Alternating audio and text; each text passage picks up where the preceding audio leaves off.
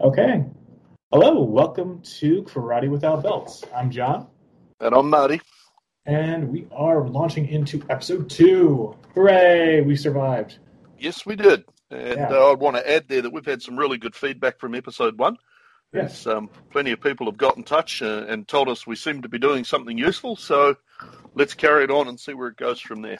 Yeah, definitely. And in terms of whatever audio or editing stuff you guys have heard from before, um, we're new at this, so give it some time. Um, yeah, but rough around the edges. I I have divined divined a way of keeping my dog from barking horribly dur- during this by having a numerous amount of, of dog treats around me.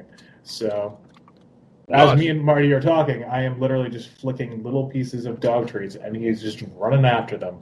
So, Cool. I did a similar thing by making sure my family had money and left the house. where did you send them off? So care. every In Saturday. a, in a car with money, come back in 60 minutes. Bye. Fair enough.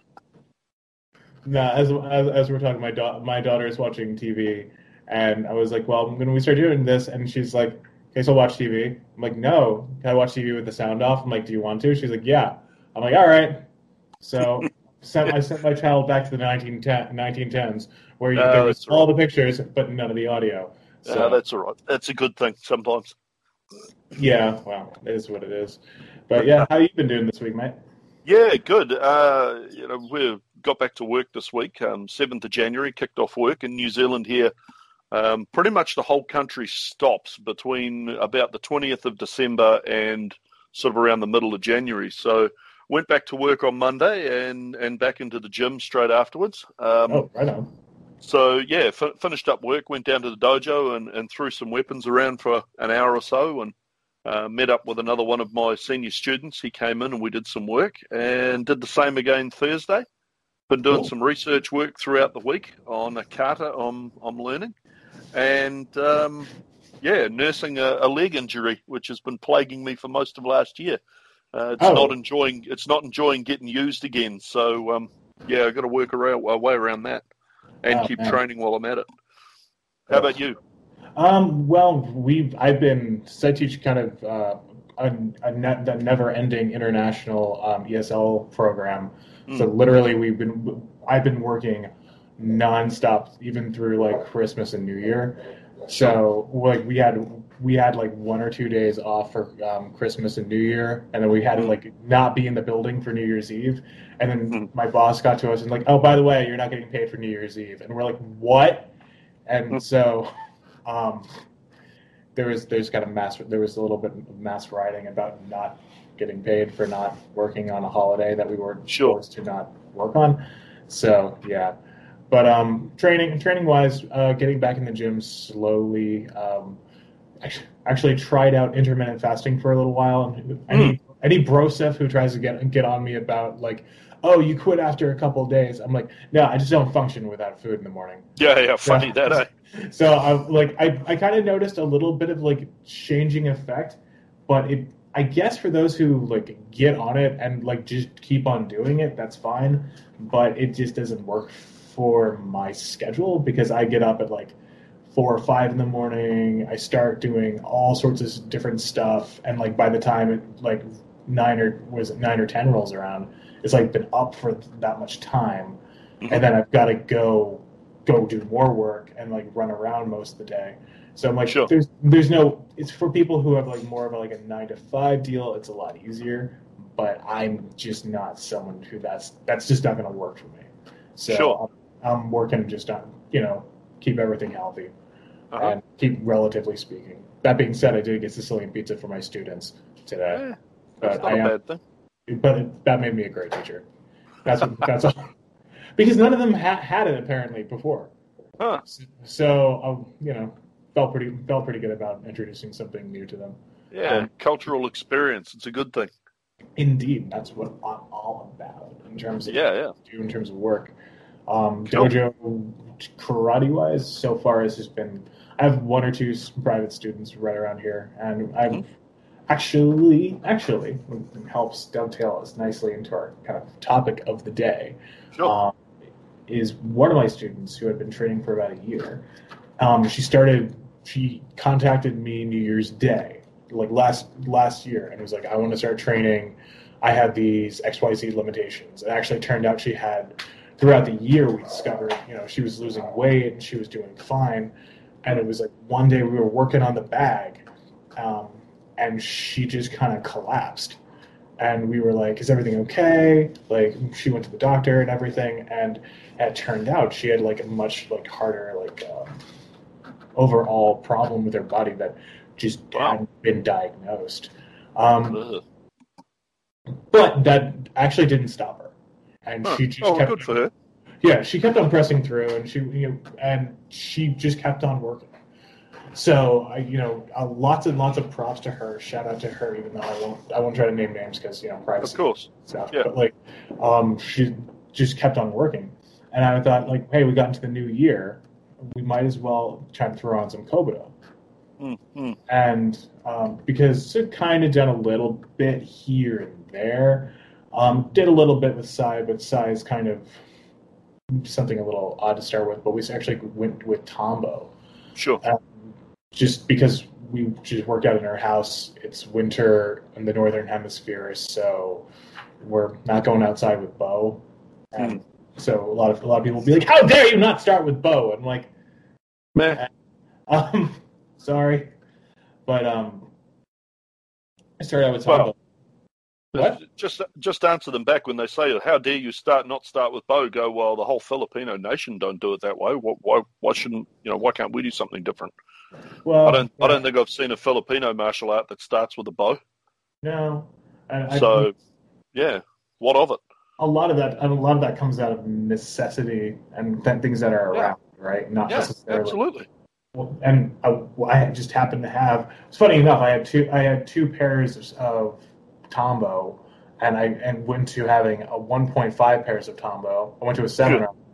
Just and it's basically turned into our knee drills, and I lost. Somebody stole it.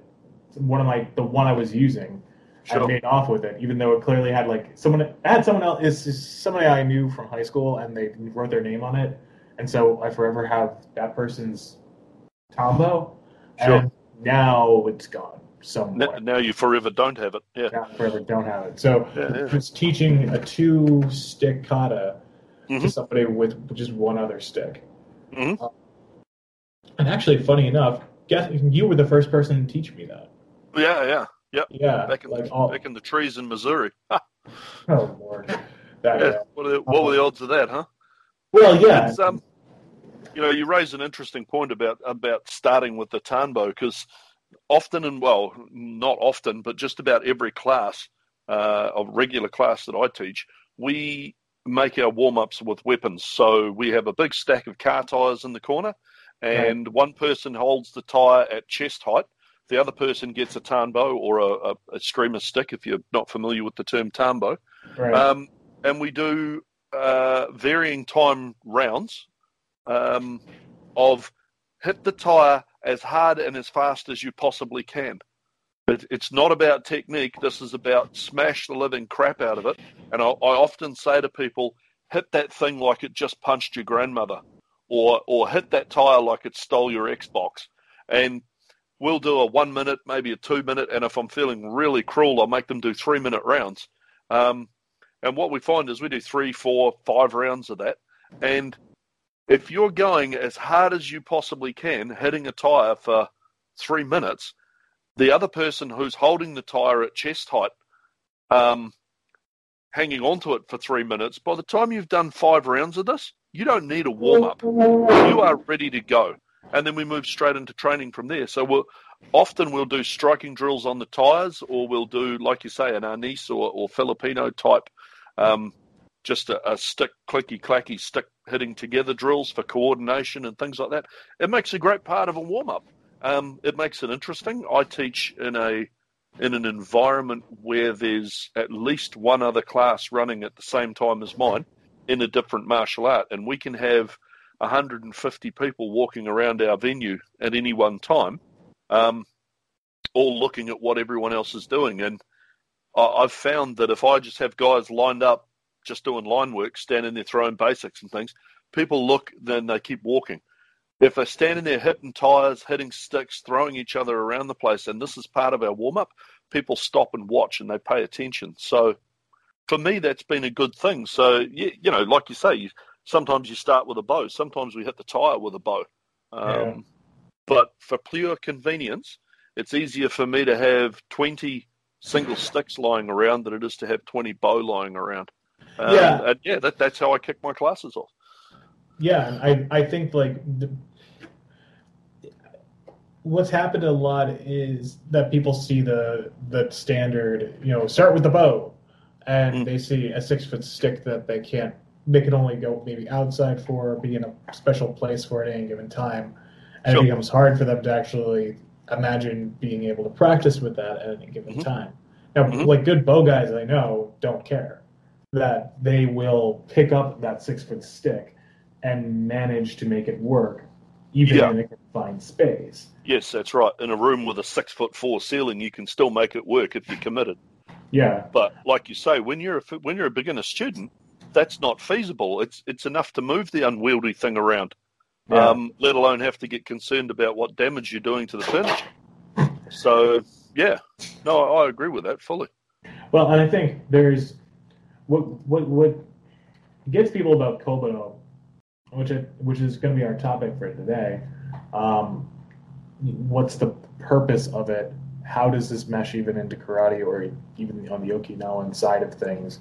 Because we see stuff like Filipino arnis or Eskrima or Kali, um, or even some of the stuff that Krav Maga does, and it's all knife defense, gun defense. This is the only thing that matters. And even in a lot more Gendai Budo, like Shotokan, and more the stuff of Japanese karate and less Okinawan karate, mm-hmm. you'll be maybe hard pressed to see somebody have more than a bo or sai lying sure. around.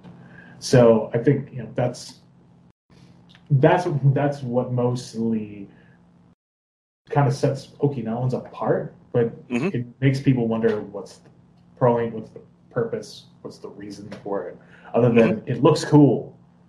Yeah. And I yeah. think there's it goes into the chicken and egg thing. Uh, what what came first, having a weapon or having empty hands? I, I think the answer to that question is what makes more sense.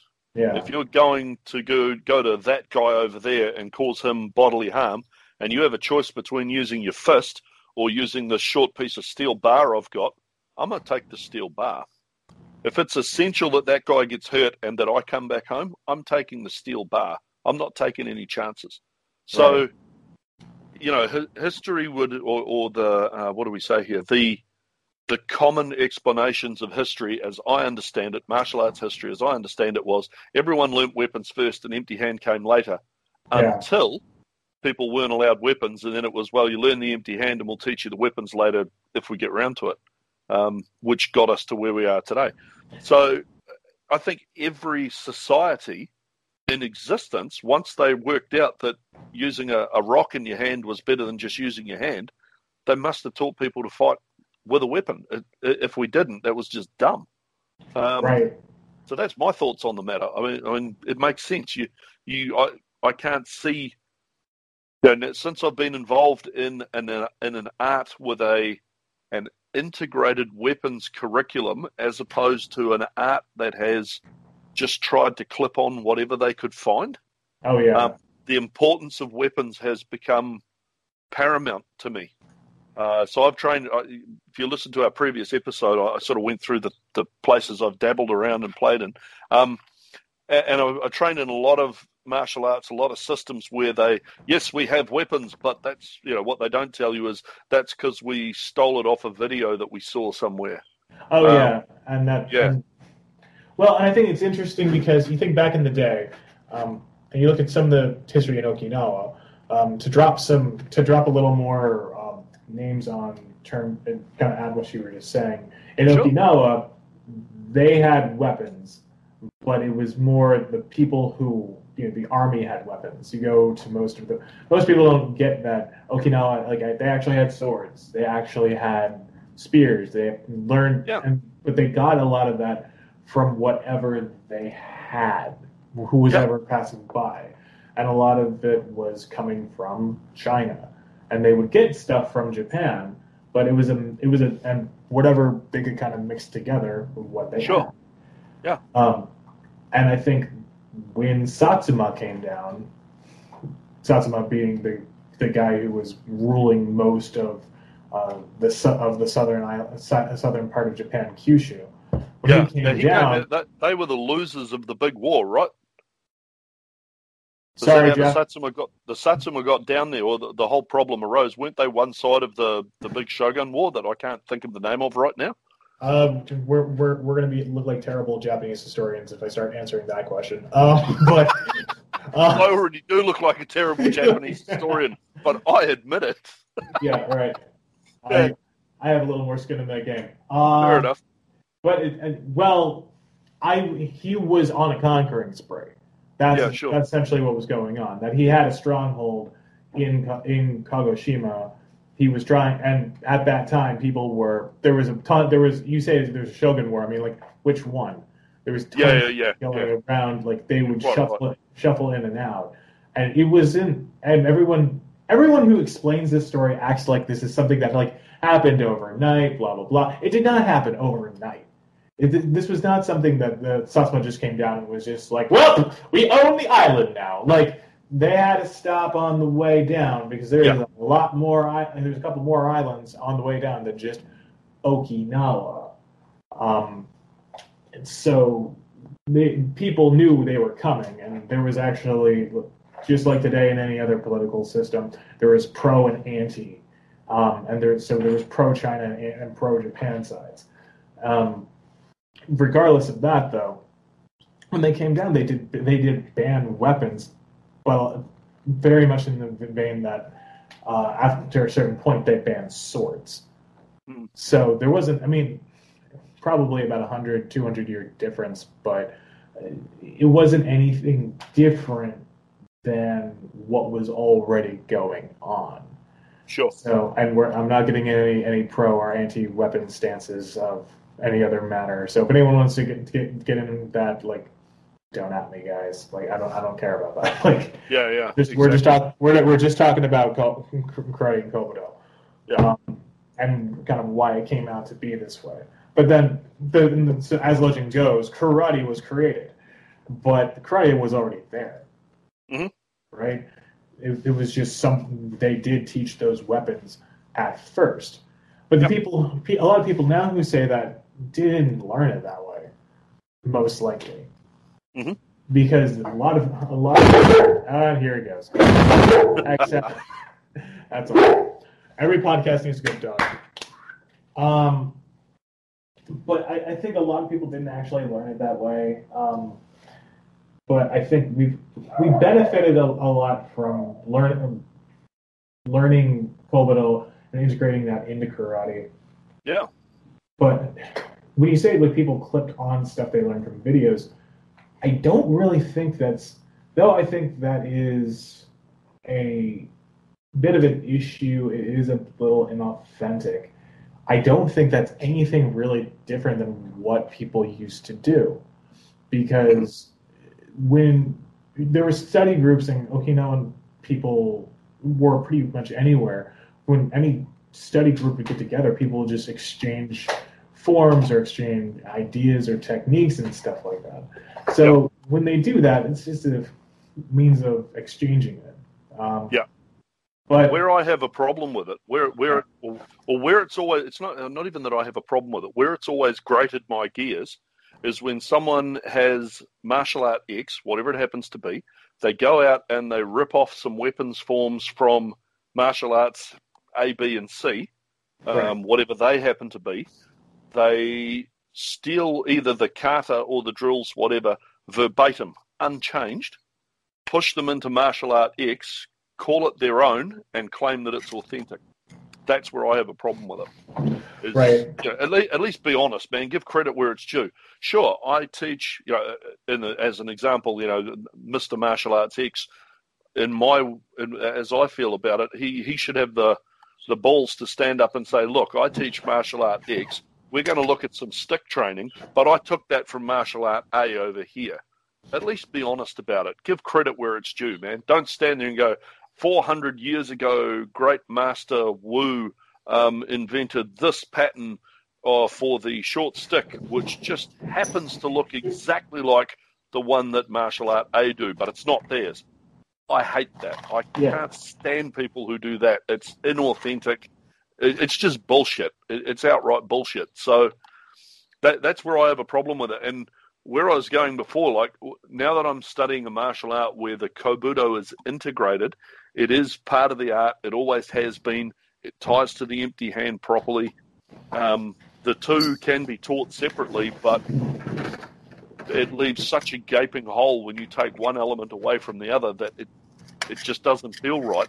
Um, now that I'm working in an art that's like that, I, I couldn't I could never go back to an art where you just um, you know rip off with someone else's shit and call it your own. It just doesn't work for me. Yeah, and I even where, where we do we do pretty much more or less the same kata. Uh-huh. Even even where there's clearly they they're using kata from another or it's shared by other people. Yeah, That recognition gets put on there. Absolutely. comes, and that this comes from from here. yeah, Now that goes into kind of kind of you know how far does lineage go in terms of actual practicality, but like no, we get into it like this. You know, why is the what's the point of doing the six foot staff, or what's the point of doing the bo? It's not a bo staff, people. It's not a bo staff. It's up there a bo or a staff. We're getting that out of the way right now. So they're a bo or a staff. Knock it the fuck off. All right. yeah, yeah. We just got out of PG rating. All right. Cool. That's all right. Wait, you guys have that down in New Zealand, like PG? Yeah, we do. Thirteen. Okay. Yeah. Yeah, same stuff, but here's here's to digress and sideline a little bit, but talking about exactly that. So we had um, the instructor that you and I shared for a number of years came down to New Zealand, and one of his first trips down here, he was walking along the uh, the city council reserve, which backs onto my house, and um, this this gent comes from the Midwest in the states, and one of the things I noticed when I first went to the states was how polite the kids were. All these kids, were- that compared with New Zealand kids of the same age, these kids that were at karate camps were so polite. Everything was yes, sir, no, ma'am, thank you, sir. I, I was stunned and amazed. Anyway, this guy's walking down the back of my section, and he's he's walking along, and a couple of ten year old kids walk past, and within one sentence, they managed to drop the f bomb and the c bomb about four times. And this guy comes back to my house. He was pale as a ghost, and he goes, I, I just can't believe it. I can't believe what those children said. And I remember saying to him, just going, Yeah, we've sort of kept you sheltered from what language in New Zealand is really like.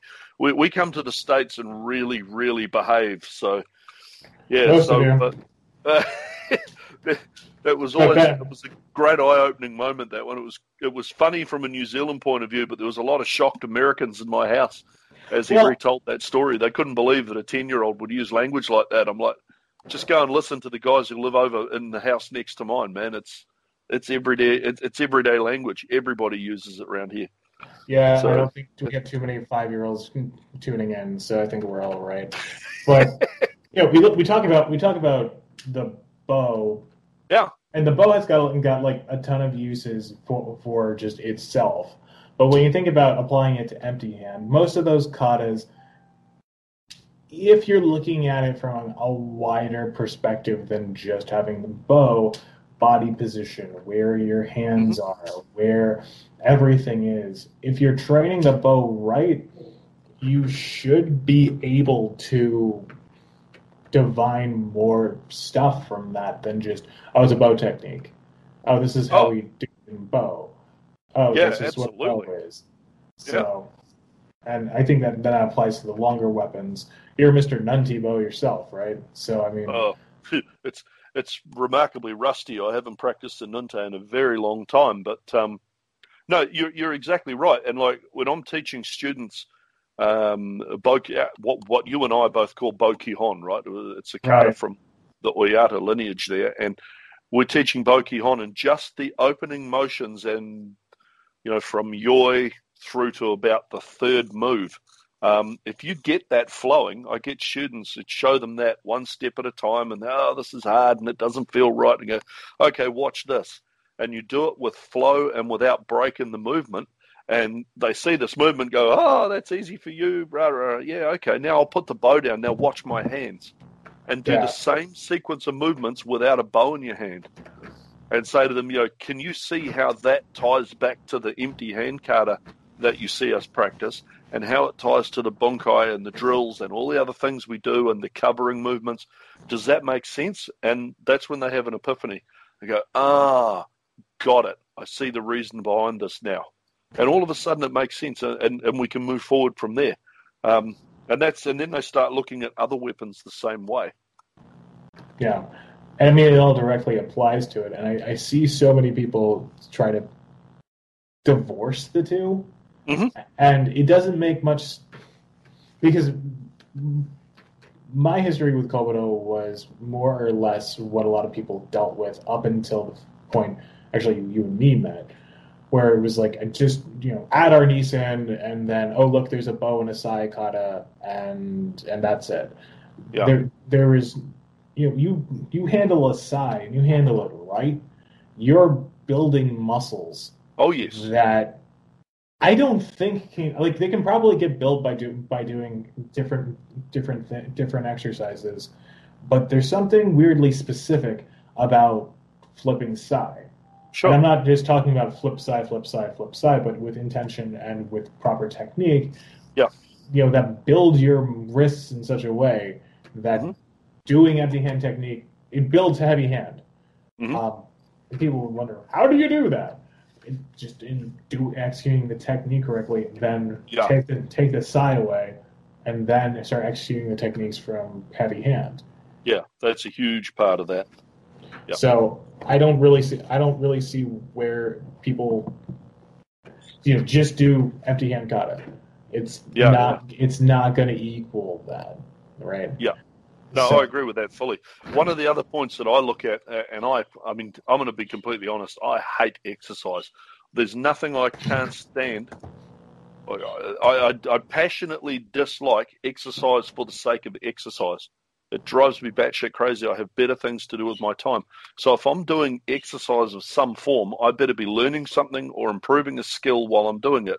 If I'm on my treadmill, um, on the TV in front of me will be a documentary or something that I can learn from. Um, I, I can't stand just going to a gym and pushing weight. I'll do it. Time, you know, now and again, I'll, I'll, go for a burst at it and do it for a while and just go, ah, come on.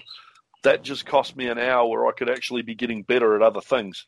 Um, so, to me, the importance of the Kobudo training is that it's I can practice the kata and work on drills and techniques with whatever weapon I happen to have in my hand at the time, and I'm gaining fitness, I'm gaining strength and uh, and ability at my martial art while I'm at it, without just pointlessly moving weight from position A to position B. Um, and don't even get me started on CrossFit. Good lord. I have no, I- I, I, I don't know what that's about. Oh, this is like you're crossing the fitness, like at what Yeah, is that? you want It's to like do CrossFit? To, I- to I- me, if I want to do CrossFit, I'm going to pick up weapons and do it with my karate. There's CrossFit, boom, and I'm actually gaining something out of it. I don't see a reason to um, just lift 100 kilos over my head 400 times in 10 minutes um, because that's what the dude I'm paying told me to do. Yeah, Yeah. fuck off. I've got better things to do than that. Well, and Do I something constructive. I'm from Philly, so I mean Rocky. So we're we're kind of like it's kind of built in as like you got to run, you got to train, you Yeah, got to you got to eat raw eggs. Um, but yeah, or not. I enjoy. I frankly enjoy that. I I do enjoy it because I've done like marathons and triathlons and stuff like that.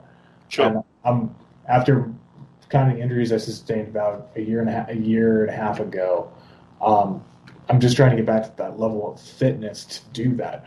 But I under, I agree with you that like if there's not a goal in sight, because I Uh-huh. I I see that stuff as all right. I'm going to work this today so I can get better at that. I'm Yeah. going to work that so I can get better going towards that direction, even if it's a boring time. Like, and there's there's ways of making that stuff more interesting because you're building. Even when you're doing exercise in terms of like lifting weights, you're still building that skill. Um, do, you're gonna your Naihanchi's gonna be stronger.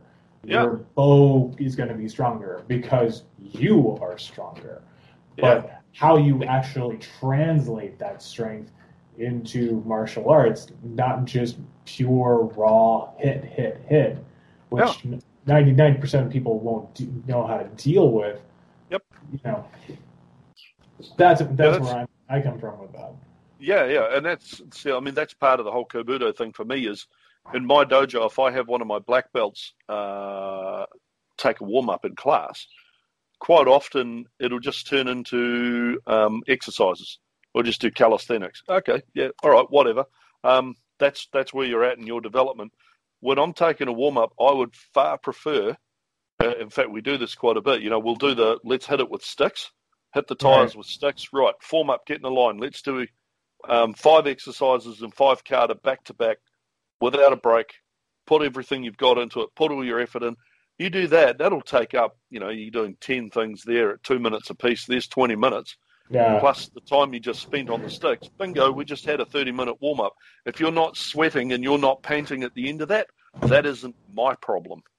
That's Oh. a you thing. You didn't put the effort in to get your body to that level. I regularly get to the point, and part of it's because I'm unfit, but well, I'm not as fit as I'd like to be. But I regularly get to the point where I'm running a warm up. If I'm taking part of it, part in it, I can't actually count anymore because I've run out because I'm going hard. I want to Right. work hard when I'm warming up. So, uh, you know, it it just seems right to me. So, uh, yeah. But I use the weapons for that. That's where I was trying to tie that and get back to what we're supposed to be talking about. Suppose let's podcast. You can go anywhere with it. It's fine. Um, that's it's, it's a no no one no one's looking over our shoulders. Um, Not at all. So Oh. here's okay. Here's another point. Let's let's digress a little, but keep it on the on, on the Kobudo topic. right. One of the big ones. People look in my um, in my dojo. We have a lot of Muay Thai. We have a lot of um, Brazilian Jiu Jitsu people where I train at. all the you know- people who will say who all the the the worst parts of those people who will say will say, "What are you doing, man? You're not doing what you know. You're not Yeah. getting on the ground, ground and Yeah. pound." And by the way, if you're Brazilian jiu-jitsu or Muay Thai listening to this, you're you you're doing fine. Like I, Yeah, yeah. we don't have any problem with you. We have, No. we have uh. problem we have problems with the, like there's Nacian people on the side on on the side of traditional Okinawan martial arts too. Yeah, but, yeah. but the but the like the kind of like like W or not I was going to say WWE, but I, those guys actually do risk a lot when they go out and do their thing, even Yeah. as weird as it is. But um, you know, the MMA people or the UFC people who are just you know, yeah, Yeah, this- yeah, bro, protein. Um, Yeah, there's there's some dickheads out there. Let's be honest. So yeah, yeah, we get these guys. They're watching us, and we're moving. You know, we're swinging sai around, and they're going, "What's the point? You're never going to carry those down the street with you." Correct. Or we're working nunchaku. You're never going to carry nunchaku down the street. Correct. you cannot have nunchaku in Canada. Well, there you go. How how yeah, man, that's discriminatory. Yeah. Anyway, um, so Yeah, you can't I- I have, have- these things. We'll You can't carry them down the street, and they're right. Of course, they're right. You can't argue that. Right. But if you understand how nunchaku work as a flexible weapon for grappling and takedown purposes, right. and, and I teach this in my nunchaku classes, we'll we'll go through and do six classes of nunchaku. Then for number seven and eight, I'll bring in chain and I'll bring in an appliance cord, and we'll bring in like a handbag, not my handbag. Um, Right. yeah, I don't I don't use my handbag for shit like that. I only bring it out for special occasions. Um, we'll bring in examples of flexible things, a bike chain that you've got lying around, and execute the techniques with those. Right. And then people see the connection and go, oh, right, yeah. Oh, I've got a tow rope in the back of the car. Yes, of course you do. Oh, I have a belt around my jeans. Hmm, yeah. Do you see why I carry my car keys on a piece of two foot chain with a clip on the end? Hmm. It's for those reasons. Uh, you know, that's that's the connection to the nunchaku. You want to talk about sai? Well, you know, you need to be able to handle a piece of heavy, a short piece of pipe is not hard to find. Short piece of stick, particularly the tanbo, not hard to find. Um, knife training is universal. Yeah. So just because the weapons we train are hundreds of years old and, and steeped in history and all the rest, um, doesn't mean they're not immediately applicable to what is real in today's society. Um, yeah, it, it's pretty easy to to be working in a place and pick up a piece of flat steel bar if you're working on an industrial site um, or, or places like that. It's not hard to find. It's not hard Well- to find something that's 18 inches long, an inch round, and solid enough to crack a skull if need be. Not hard to find. and that's and that's what where I think a lot of and this is interesting because we talk about kind of clip on the clip on version of weapons is Yeah. that it's not clip on. You have to integrate it. You have to integrate it. Otherwise, you're just. I mean, and you can just kick and punch, and we there's people in the in in this who don't understand that you need to work on kick and punch before you start Yes. doing that stuff. Because if you're not also working on kick and punch, then kick and punch won't be good. Then the bare Yeah. basics of what you are supposed to be doing in mar- in karate are already failing. Yeah. But if you are not integrating tonfa and bo or whatever weapon you want to practice, because it doesn't need to be exhaustive. You can you can just integrate five weapons and you can decide upon that, and Sure. that's fine, in my Yep. opinion. We don't Yep. because we have a kind of a lineage that we that we follow. Some people are a little more verklempt on terms of what's going on with it, but whatever. Uh. But like for like tonfa, for example, that's po- that's a police baton. That Yeah. can, that can be If you like. Yeah. And there's tons of applications with that that cross over into like kama oddly enough. And Yeah. you know you go over to japan you go and you go down to the uh, you go at not just the islands but also the mainland. They're carrying around kama. Yeah, yeah. funny thing was i was in a dojo in okinawa and we was, i was going to do a visit. It's kind of one of the more rougher translation times i've ever had but um the head of that school was saying there's no point in doing a double kama weapon or weapons kata or something like that because it makes no sense Uh-huh. no one does that Mhm. everyone who does farming just hacks away with one Yeah, which makes And- sense. and there's no makes zero sense why these- why you're doing a double kama kata. That being said, when I first got to when I first got there, there was like grass grass probably two feet tall, and we Yep. had the poisonous habu snake on our island. For those who don't know, the the habu snake is indigenous to the Ryukyu Islands uh, on about three or four of the islands, and if it bites you in the right muscle in the right muscle groups, um, you have about 30 seconds until you start those muscles start liquefying from the poison. If it bites you in the neck, you're more or less dead. Hmm. So we had kids living in our apartment complex, so I just went out there. It was possibly pr- probably around the first two weeks, and just started hacking away at the grass until I got about halfway through before it just Mhm. got too hot. Next day, people are out there with like weed whackers and stuff. They're like, "Yeah, the foreign English teacher shouldn't have been doing this. This needed to get, get done a long time ago." Sure. But what is it? One of the oddest things, two, the oddest times I've ever had with Kobudo was just in terms of their transport, and it had everything to do with Canada. Uh huh. So I went up to Canada one time with an old student of mine. It was my roommate at the time, and we brought sai. Mhm. And Huh. we had to dec- we decided to declare them. It was Mhm. weird because we went up to Canada and we went back, and when we and for whatever reason from the U.S. You used to just be you just be able to just show your driver's license or ID and get through the, the border just fine. And it was Sure. like three days after we had get gotten out of Canada, we were like, "Hey, let's go back tonight." And so we were driving up, and we hit a lot of traffic, and then we finally get to the border, and we say, "Okay, here are our IDs," and they're like, "No, these aren't passports. How dare you?" And like Uh-huh. trying to interrogate us and all that stuff. And we, they were like looking through the car, and they were like, "What are these?" And my buddy just goes, "Large metal forks. We're carrying large metal forks." Just trying to shut me up from any any possible weapon explanation. Yeah. But the second time I was just traveling to Japan, and I, uh, one of my other uh, students had given me a custom pair of nunchucks, it was really nice, really heavy, that was taking over with me from the U.S. Uh huh. I was rooting through Canada, and I went to the customs guy, and was just rooting through there. I wasn't, I wasn't getting out there, and it was like, "Well, I've got nunchucks in in one of my car- uh, in one of my bags." He's like, "You're bringing nunchucks into Canada?" And I was like, "No, I'm not going to Canada. I'm going to Japan." He's like, "Oh, okay." Yeah, yeah. I'm like, what the what the hell, man? just, we're just Why do you hate Kobo? Yeah. Yeah. Why do you hate Kobo so much? Um, oh, yeah, you reminded me of something. We were talking, uh, yeah, that's right. Talking about applications, weapons, whatnot. Um, so in my curriculum, we teach sort of a dozen basic bo applications, which are taken straight from um, straight from uh, lessons that I've been taught that are authentic to our lineage. Now, when my students are learning, they learn the bo first, and then the next kata they learn is, is Jo Kihon, and then the next belt they get to play with Tanbo. So we, we have a different basic weapon for every belt in round figures as Right. they move through the curriculum.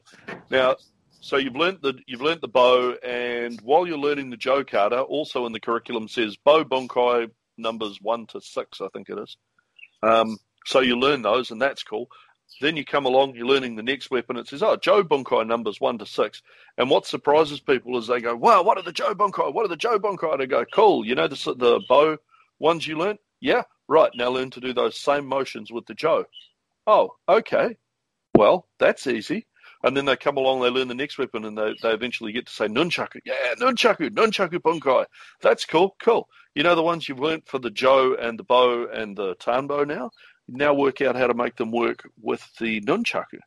So what I'm teaching at the bottom line, the students learn basic kata for eight different weapons as they progress towards a black belt, but they only learn six applications um, along the way. But they learn those six applications with eight different weapons. And we also take a rough look at how they could work empty hands as well. The idea is not to um, to swamp a student's mind with here's all these different techniques that you need to learn. Now go away and learn them. The idea is to get them to realize that there are common principles shared across multiple tool sets, whether it's a weapons tool set, an empty hands tool set, a grappling tool set. I don't Right. care. There are multiple principles, common principles between them. And when you can learn to spot those, that's when you really understand martial arts. Um, and that's the whole thing, even about empty handed kata bunkai. It's not about having uh, being authentic and having the right bunkai for every kata. I don't believe that at all. I, I've got myself to a point now where I believe, and this applies to weapons as well, is look at the motion, at the movements, and work out what you can do with it because that's what the bunkai is. It's what you do with it. It's not what some other guy did with it. Use their stuff as inspiration, but you put it together yourself.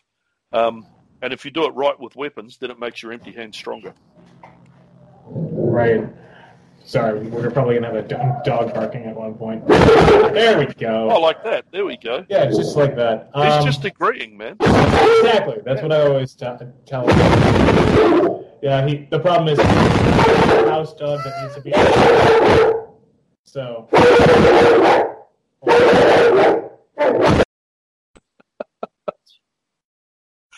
And there we've gone we've gone muted for a moment while John sorts out his dog. Pretty sure we can edit this bit out.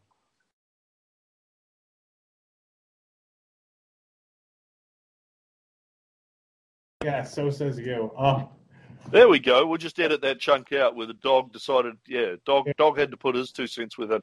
I believe if I understood it right, it was um it was addressing the the same common principles between burying bones and using kobudo weapons.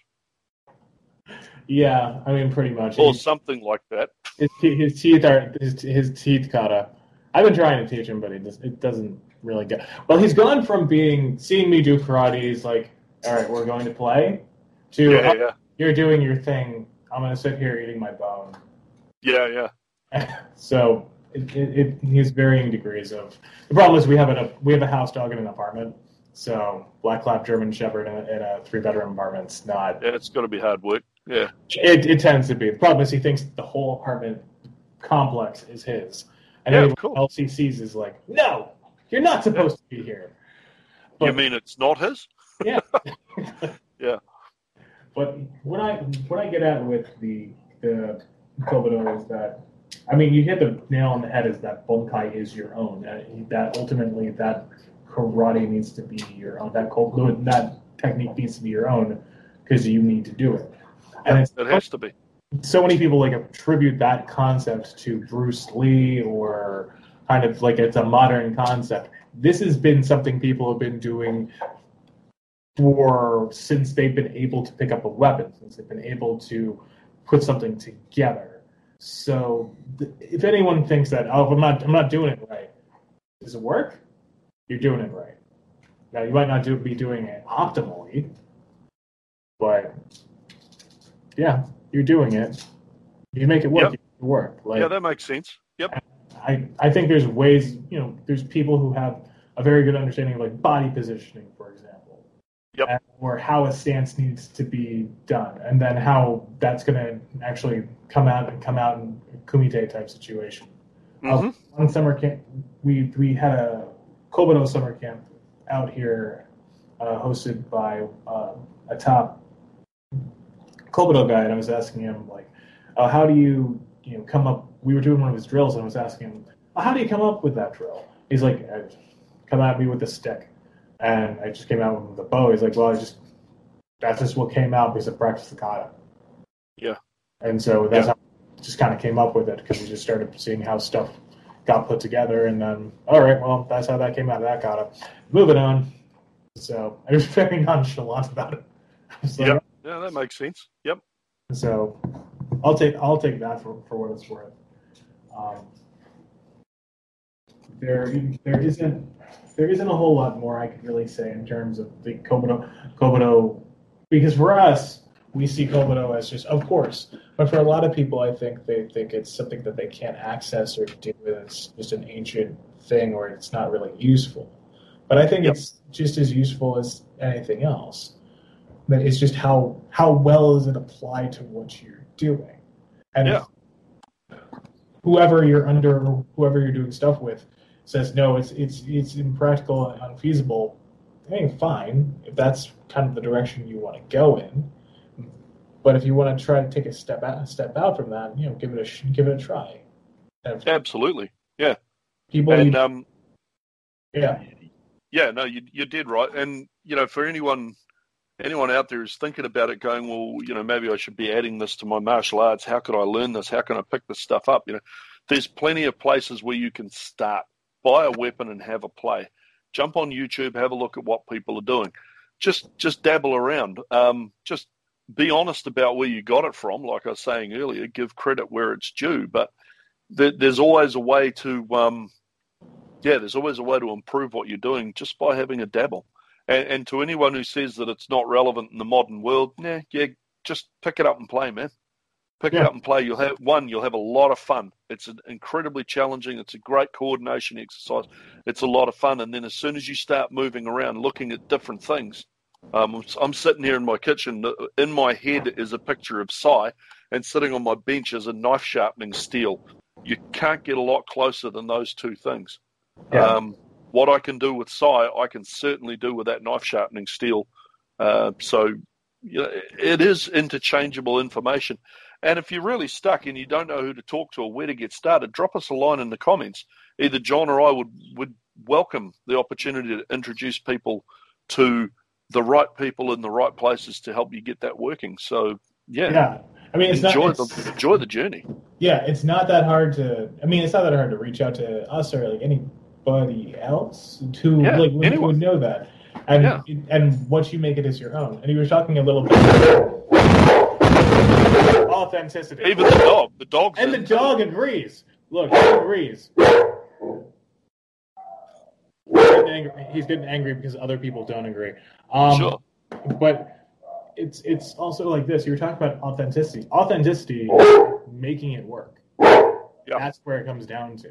I think that's yeah. Actually, that you that's actually that's a bit of a mind uh, bit of a mind fuck actually because yeah, authentic the new authenticity is being able to use it and being able to make it work, um, as opposed to it's historically correct and hasn't changed for a couple of hundred years.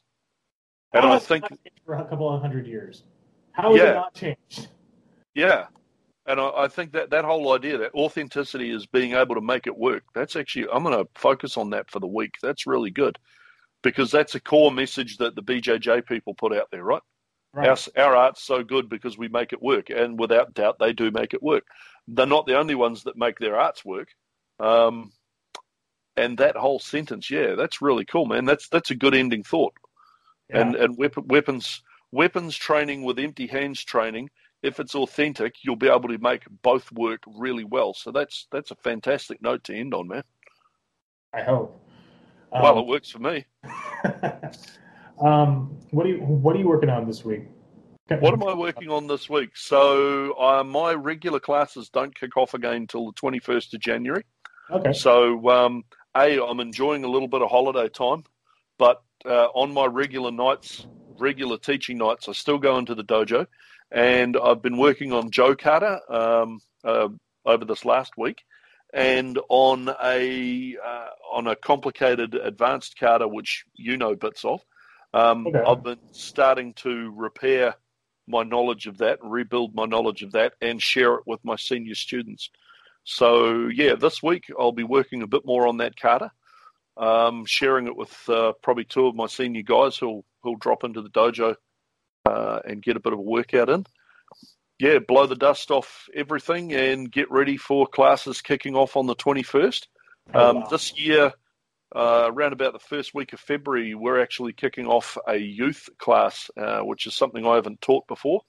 Um, so we're going to teach a class aimed at kids aged between 11 and uh, 11 and 15.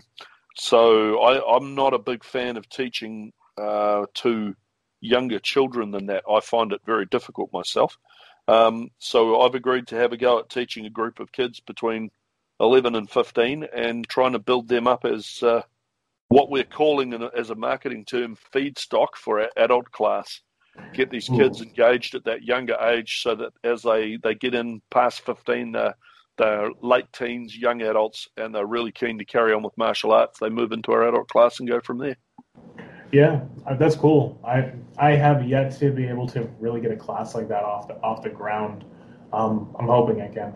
I can. I'm you know I've since I've taught in elementary schools. I can. I know how to deal with that a little a little more, especially with the martial arts aspect. It's easier to kind of keep. I feel feel it's easy easier to keep them in line, but you know I've I've again I've never really had to deal with that on my as as my own class. Sure. Um, yeah. What I'm doing is th- this week is just trying to get a decent schedule for myself going um, between kind of developing a, a shadow boxing for karate, as it were, nice. where where it's just not just kata, but just like I said in the beginning uh, through this is that uh, kind of kicking and punching for whatever reason gets put to the side for karate people in like in favor of doing more quote unquote advanced things Mhm. and that needs to lead into those more advanced things so Sure. what we do in our system is called you know joe box and we have that and it's just it's a box that's four foot by four foot and we move around in it and that's basically it. now apply the principles you know free flow principles of you know shadow boxing Mhm. add technique now add some techniques into that Yeah. that's essentially what i'm working on developing and it's not Cool. in any sort of set order it's just you know how can i best model that to a student Yep. um, so they can mimic it and Yeah, that has- makes sense. and but that has to. But what I'm finding is you really need to have a strong base before you can even jump into that because it's, Sure. it's free. It's free flow, but Yes. it's not just like randori punch kick, punch kick, punch kick, punch Yeah, kick, yeah. punch kick, punch kick. Um, Yeah. It's a little more. It's a little more than that, but it's a little. it's- But it's not just us lining up. Okay, he throws a punch, you do a technique. Okay, line up. Now you throw a punch at him, he does a technique. Ah, ha, ha, very good. We know karate. Um, yeah, yeah. So That's where it goes wrong. I mean, that could be a whole. We can do a whole nother podcast on that, on the evolution of of fighting ability. Um, but if you take free sparring like I learned it in the eighties, um, was hopeless. It was a terrible way to teach people, um, and it created a bunch of bad habits that have taken me a long time to erase. So, what you're trying to do with your shadow boxing idea, um, if I've understood it correctly, then I think you're going to avoid those problems and you're going to avoid exactly what you're talking about there, where you say, hey, he does a technique, you do something, I do a technique, he does something, haha, we know karate. I think Yeah. you're right. It's a good move, man. It's a good call. I hope. Interested I mean, to hear how that works out. At least, at least you're not. We're not just sitting there going, "Ha! We know karate." Um, Oh, I do that occasionally. Yeah. yeah, well, we do that. We do do that. But yeah, who do, who doesn't just sit there in in, in their gi and just be like, "I know martial. I know kung fu." You know That's what? You know how many bloody people know kung fu these days. You know how many movies have kung, bloody kung fu running around, around in them. You know, it's not. It's it's nothing that special. But That's um, right. It's not a big thing anymore. But it is because it's yours. Yeah, if you're doing it authentically, right? there we go. Good call. All right, All right, man. I'm gonna I'm Well- sign out. Farewell for the bottom of the world. Have a great week up there, uh, Yeah, or week, fortnight, whatever it is. Yeah. And, and um, we will see people when we see people. All right, yeah, guys. right on. keep on training, keep on working. Very Peace much. out.